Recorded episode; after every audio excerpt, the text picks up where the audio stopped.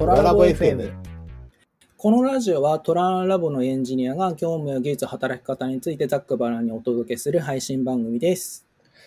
ツイッターでフィードバックを受け付けています。ハッシュタグ、シャープ、トララボアンダーバー FM、シャープ、TORALAB アンダーバー FM でツイートをお願いします。パーソナリティは奥谷と、磯江でお送りします。はい。えっ、と、まあ、今回は、えー、トララボエンジニア座談会への、まあ、公開収録ということで、まあ、前半はサブカル系の推し作品や好きなジャンルについて、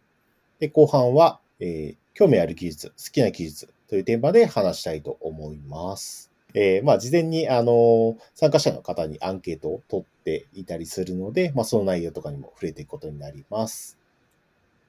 はい。えっ、と、じゃあ早速なんですけど、まあ、奥谷さんの、まあ、推しのサブカル系の、まあ、作品だったりジャンルについて教えてください。はい。テーマ、推しについてというところで、私ですね、趣味のところと、好きなところで、まあ、特撮、えー一般、えー何でも見ますというところで、スーパー戦隊、仮面ライダー、ウルトラマン、ガロー、何でもです。で、特撮の方はですね、えっ、と、例年、特にスーパー戦隊と仮面ライダーは大体毎年やっている。最近ウルトラマンも例年、毎年半年ずつやってるような感じになるので、それぞれ今年はこんな感じかって思ったりとか、そういう感じが毎年あります。それこそあの、昔から、えー、と特に古いところで言うと、一番記憶にあるのは合成戦隊大レンジャーだったりするんですけども、あの、実家に帰るとおもちゃがまだあったりとかしますと。で、やっぱり例年引き継がれたりとか、あの、この要素がガラッと変わったなとか、いろんなことがあります。あとは、例年追いかけてると、まあ、副産物といいますか、若手の俳優さん、女優さんにとっても詳しくなります。とまあ、デビュー作がやっぱりその入り口が特撮だったりして、で、最近だと結婚した方とかも出られたりとか、なんだろう、それこそ俳優さん、女優さんのなんだろうライフイベントを追いかけるような感じが一部始まったりするなところがありますね。はい。そうですね。結構、奥谷さん、特撮強いんだなというのを、まあ、自分はこのラジオで、まあ、よく話すようになってから知りました。そうですね。あんまり声を大にして言ってなかった。まあ、好きは好きですけどね。あんまりラボ内で特撮が大好きだよっていうのを出してる人はあんまりいなかったかなと思っていて。ああ、そうですね、そうかもしれないですね。うん。まあ、その辺もあってか、むしろ今、まあ、特にララジオを始めてから自分がどういうことに興味あるかみたいなことを言うのが、まあ、前面に出るようになったので、まあ、より、より言うようになったかなと思います。うん。で、あとはもう、あロボットアニメが昔から大好きなので、えっ、と、ラジオの中でも、えー、ガオガイガーの話を出して、そこからボタンの話とかをしたんですが、ロボットアニメですね。まあ、08状態か鉄血かで、マイフェイバリットガンダムを悩むとか、あとは UI の表現が気になるので、例えば、えーと、マクロスとかで見るようなあの視線誘導のマルチロックとかが出てくると、おーおーこんな感じなんだって思ったりとか、あとはあの、コックピットの中のレバー、これは操縦しやすそうだなと思ったりとか、ボタンの数多いなとか、そういうことが気になったりとかします。ガンダムが特に顕著なんですけど、コックピットの中でちゃんとモニター、ちっちゃいモニターで操作してるっていうのが定義されてるときと、はい。いわゆるあの、全天周モニターみたいな、はい。周囲全部見えるモニターになってる時でだいぶ違うなと思っていて、あああ。の、ゲームセンターで、あの、ポットに入って操作するゲームだったじゃないですか。あれは、ポットに入って操作するからできるけど、本当に原作通りの画面サイズでやったら多分ゲームにならないかもしれないと思ったりとか ですね。ですね操作感で言うと、あの、昔あったあの、テッキはい。であの専用コンソールのゲームみたいなことになっちゃうんじゃないかなみたいなことを思ったりしますかね。確かに、そうですね。こう続いてですね、磯井さんの推し作品とか、えっと、好きなジャンルのところを教えてください。はい。そうですね。まあ自分、まあらえーっと、ポッドキャストでも、まあ過去になんかちょろっと話したいかなとは思うんですけど、まあ継続してずっとハマってるのが、ファイナルファンタジー14っていう、まあ、いわゆる MMORPG になります。はい。まああの、ファイナルファンタジーシリーズだけど、えー、まあオンラインゲームっていう形のやつですね。まあなんか結構、開発人の人が直接、えっ、と、ユーザーに対して情報発信してるっていう、なんか、まあプロデューサーレターライブっていう呼ばれてるものがあるんですけど、まあ、そこでなんかシステムの仕様の話をしたりとか、えっ、と、なんかサーバーがどうのみたいな、とか話とか、まあ、ちょっとこれはメモリが足りなくてみたいな話を したりするので、結構なんか、エンジニア的に聞いてると、ああ、やっぱそうだよね、とかなんか 思ったりしな がら逆になんかこういうの実装できました。なんとか実装できましたって言うと、ええー、どうやってやったんだみたいな 思ったりすることもあります。はい。私も14やってないんですけど、あの、プロデューサーレター見てるので、あの、とてもよくわかります。そうですね。なんか、ユーザーと開発陣の、えーと、距離が近いっていうのは、なんか、えー、うん、ある種一種の魅力かなというのを思ってます。あとは、まあ、純粋にですね、あの、普通にメインストーリーめちゃめちゃ面白くて、うん、まあ、11月に、も結構先ですけど、11月に新しい、えー、大型パッチが来るので、なんか今から楽しみにしたりとかしてます。うん、結構なんか2年周期とかで、えー、大型パッチ来るんで、こう、いろんなところに綿密に貼られた苦戦を、まあ、2年くらいかけてバッと一回、一気に回収するような爽快感っていうのは結構ありますね。私もそう、さっきの通り PLL を見てたりもするし、その上であの、アートワークの本とか、はい。だけ買ってたりとかして、かなり、アートワークもかなり私は大好きですね。なんだ、各ジョブごとに武器だったりとか、あのデザインが違ったりするじゃないですか。はい。で、そのところで、今度また次のパッチでジョブが増えるんで、はい。今度、カマじゃないですか。はい。これはまたアートが楽しみだなって思ってます。そうですね。うん、すごい、あの、本当にプレイしてないのにしっかり追ってるんですね。いや、いや次のあの、カマ、なんだっけ、あの、ボイドから、えっ、ー、と、なんだ、憑依というか、はい。させてとかってあの映像見たんですけど、あ、これはかっこいいなと思って、はい、見てましたね。そうですね。はい、ありがとうございます。まあ自分はこんな感じですところですね。はい。はい、まあせっかくなので、あのまあ今回の座談会の視聴者の方とか、まあトララボのメンバーにもアンケートを取ってるんで、まあそこでなんかどんな回答があったかみたいなのをこの後ピックしていきたいんですが、次のスライドですかね。えっと、いただいた、えー、今日参加いただけてるんですかね。えー、ロムセンさんからですね。えっ、ー、と、ハートキャッチプリキュア、あの、半沢木つぼみちゃんが殿堂入りですと。で、えっ、ー、と、時点で、ケムリクサのリナちゃんズですと、えー、いただいておりますと。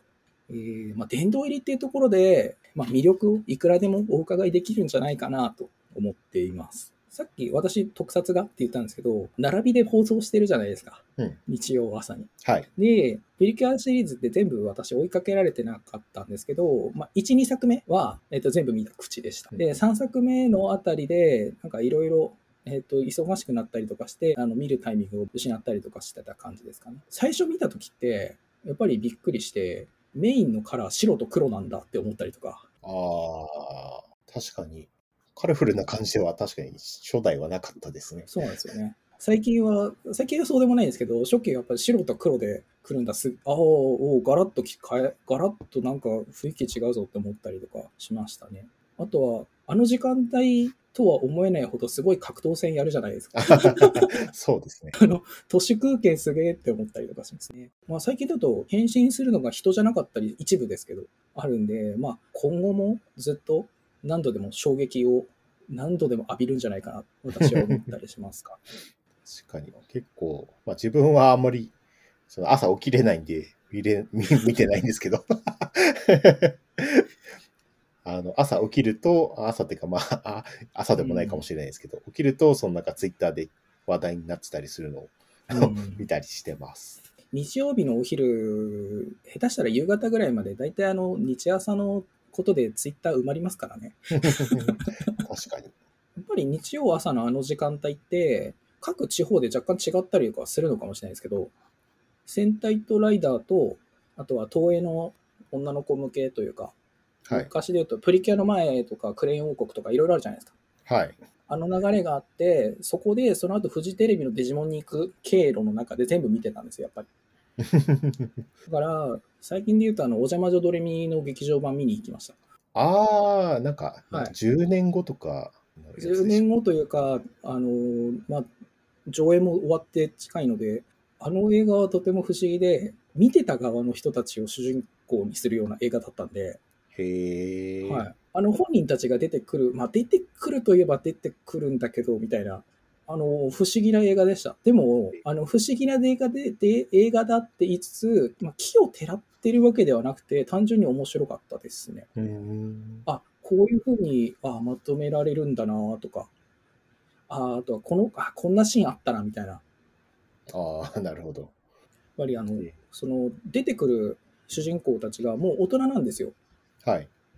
あのー多分一番若くても二十歳ぐらいなのかなの大人が見て、えっ、と、おじゃまじょドレミの話をしてみたいな。